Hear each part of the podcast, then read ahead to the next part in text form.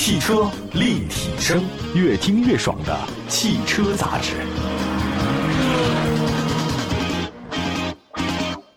各位好，欢迎各位继续关注，这里是汽车立体声，欢迎各位的收听。我们的节目呢，全国很多城市都能听得到，也欢迎大家随时给我们点赞、转载都可以。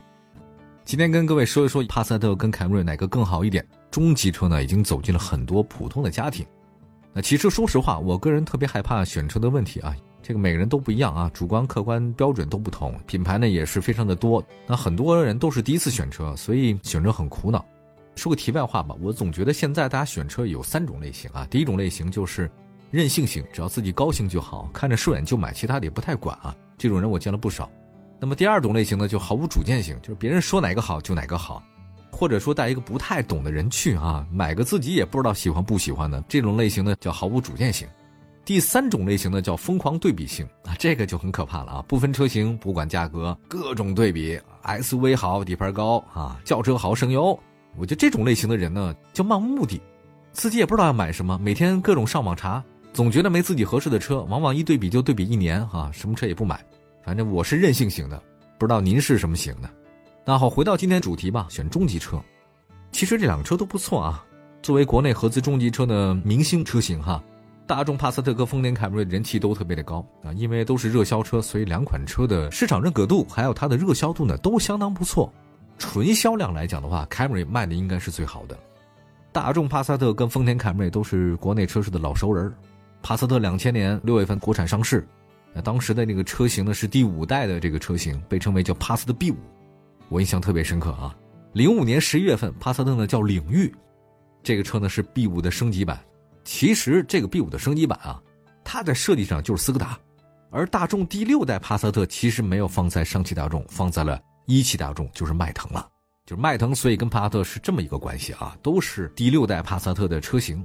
零九年四月份的时候，上汽大众呢推出了新款的领域，这个也小改款。二零一一年全新代帕萨特上市，这个是美国版的帕萨特在上汽大众上市。那么一汽大众的迈腾是什么呢？是欧洲版的帕萨特。一八年十月的时候呢，呃，新的帕萨特正式上市，这个就不一样了，这个是 MQB 平台了，也就是目前在售的帕萨特就是这个平台打造的。那么两款车的轴距都是两米八七，但帕萨特的车身稍长一点点，一丢丢。但现在的迈腾跟帕萨特就是一款车，好吧？我们把这段历史啊简单捋了一下，那么再来看外观方面吧。现在的国产迈腾就是一汽大众迈腾，它这是海外版的帕萨特的设计啊。那么上汽大众的这个帕萨特呢，它不是。它是根据咱们国内消费者重新改造的一个设计外观，这个关系像什么呢？有点像零度 L 跟速腾。你这个外观设计方面来看，其实帕萨特跟速腾是比较接近的，整体风格很运动，而迈腾呢更相当于是中级的感觉，更像商务一些。当然，目前市场上销售的帕萨特的话呢，有两种风格的前脸，大家呢可以根据自己的喜好呢看一下啊。那你要看外观方面的，这个丰田的凯美瑞是公务中级车的定位。但这一代的车型设计也是年轻化了，TNGA 架构，车重心也很低，也是运动风格。现款的凯美瑞我觉得更像是一款运动的中级车。凯美瑞啊，也是有两种风格的前脸，也增加了像什么骑士版啊，什么个性化的元素啊，什么格栅、车顶、门把手、轮毂、尾标加车灯，都是给你熏黑了，这个就觉得很运动版。所以现在的凯美瑞既有商务的类型，也有骑手的风格，这个看你自己怎么选择了啊。再来看内饰方面，帕萨特是标准的大众风格，整体造型非常简单。大众风格，各位知道什么风格吗？就是没有风格，哈哈。中控台呢是梯形布局，整个区域呢向你那个操控驾驶员一侧。副驾驶位呢那个侧边呢采用是长条形状的出风口，方向盘是典型大众的，中控台液晶屏是内嵌的。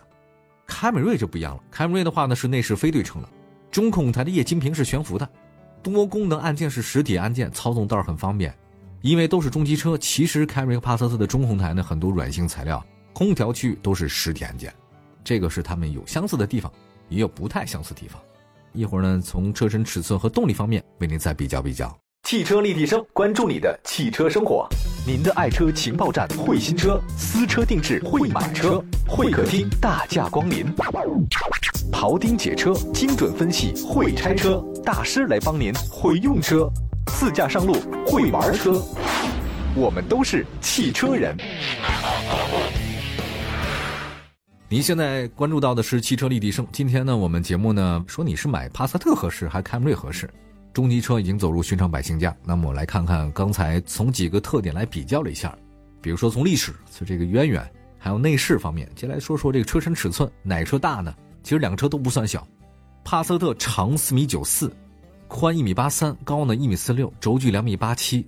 凯美瑞的话呢，长十四米八，比它小；宽的话呢，比它宽一点点。高的话呢，比它矮一点点，轴距是两米八二，也就是说数据上来看，帕萨特在轴距上有优势，而且优势不小。那么从实际的乘坐体验来看，帕萨特整体舒适性也会更好一些，因为它大呀。还有后备箱，那后备箱两款车也不算小，但是在高度和进深方面，帕萨特确实会好一些。轴距是大嘛，没办法。而且现在的凯美瑞加了 TN 这个架构以后啊，车重心都低了，这个是运动型的设计，所以它本身。它就不是靠后备箱来取胜了。再来看动力方面啊，这个帕萨特呢是 1.4T、2.0T 两种排量可以选，其中 1.4T 的它的最大功率110，最大扭矩250牛米，匹配七速干式的双离合变速箱。2.0T 的低功版最大功率137，最大扭矩320牛米，哦，这个还可以了。2.0T 的高功就更好了，最大功率162，最大扭矩350牛米。那么 2.0T 配的是七速湿式双离合。这个是八速方面啊，一个是一点四的，一个是二点零 T 的。二点零 T 的分高低功。其实现在我觉得帕萨特这几款动力啊，在大众的所有的车型当中，你都能看得见，保有量很大，日常维修很便宜，确实还可以吧。那至于双离合变速箱的话，我觉得也不用顾虑太多，因为我现在用的是双离合，我觉得还挺好用的。当然，如果你预算还是挺富裕的话，你就可以选二点零 T 的嘛，对吧？还有一点四 T，据说它那配置水平比二点零 T 要差一点。帕萨特呢还有插混，这个可以提供的，一点四 T 加电动机，匹配六速湿式双离合，数据也是相当不错的。所以帕萨特的话，你选二点零的，或者说插混的也都是没问题，这个数据都很好。再来看丰田凯美瑞，凯美瑞的话呢是二点零和二点五两款自吸发动机，还有二点五升的混动，所以凯美瑞是没有涡轮增压的车型的。二点零自吸的最大功率一百三十一千瓦，最大扭矩两百一十牛米。配的是 CVT，二点五的那个最大功率一百五十四，最大扭矩两百五十牛米，配的是八速自动变速箱，所以得选二点五的呀。二点五还有混动，这个是二点五自然吸气加电动机的组合，这个也是不错的。那么我在想一件事儿，帮您分析分析吧，就是凯美瑞的这套动力啊，二点零升的这个优势在于价格低，油耗不高；二点五的这个自吸均衡的选择，动力更强，八速自动变速箱不错呀。至于混动的也挺好，就是价格高一点。所以你要是买凯美瑞的话，你就买二点五的，混动的话你可以不用买啊。假设你要买的话呢，也行，但是贵两万块钱吧。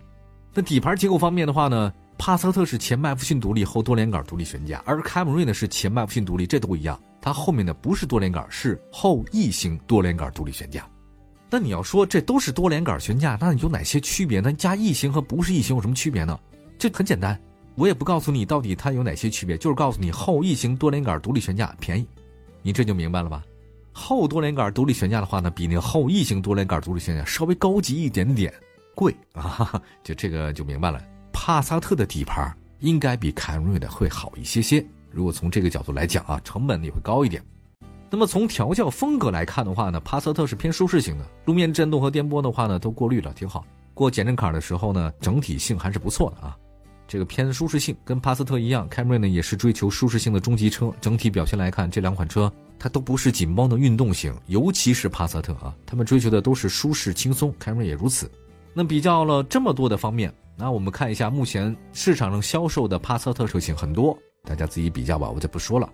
凯美瑞2.0升的有五款车型可以选择，但是稍有不满意的地方呢是凯美瑞的动力不如这帕萨特。好吧，我们说了这么多，其实就建议大家买中配吧，不要买高配，不要买低配。大众帕萨特和丰田凯美瑞这两款车型都是国内中级车的明星车型，都算是冠军车型，而且是买了你不会错的那种车型，因为看着太多了。那从产品特点来看，帕萨特在动力性和空间性方面有优势，2.0T 的车加速性比凯美瑞2.5的还要好。那么凯美瑞的优势是什么呢？凯美瑞的优势使用成本非常低。保值率可能更高一些，大家别忘了，丰田的保值率在整个市场里面都是有首屈一指的。那么至于这两款车该怎么选择，你看中哪方面？你是看重动力强的，还还是看重空间大的，还是更省钱的？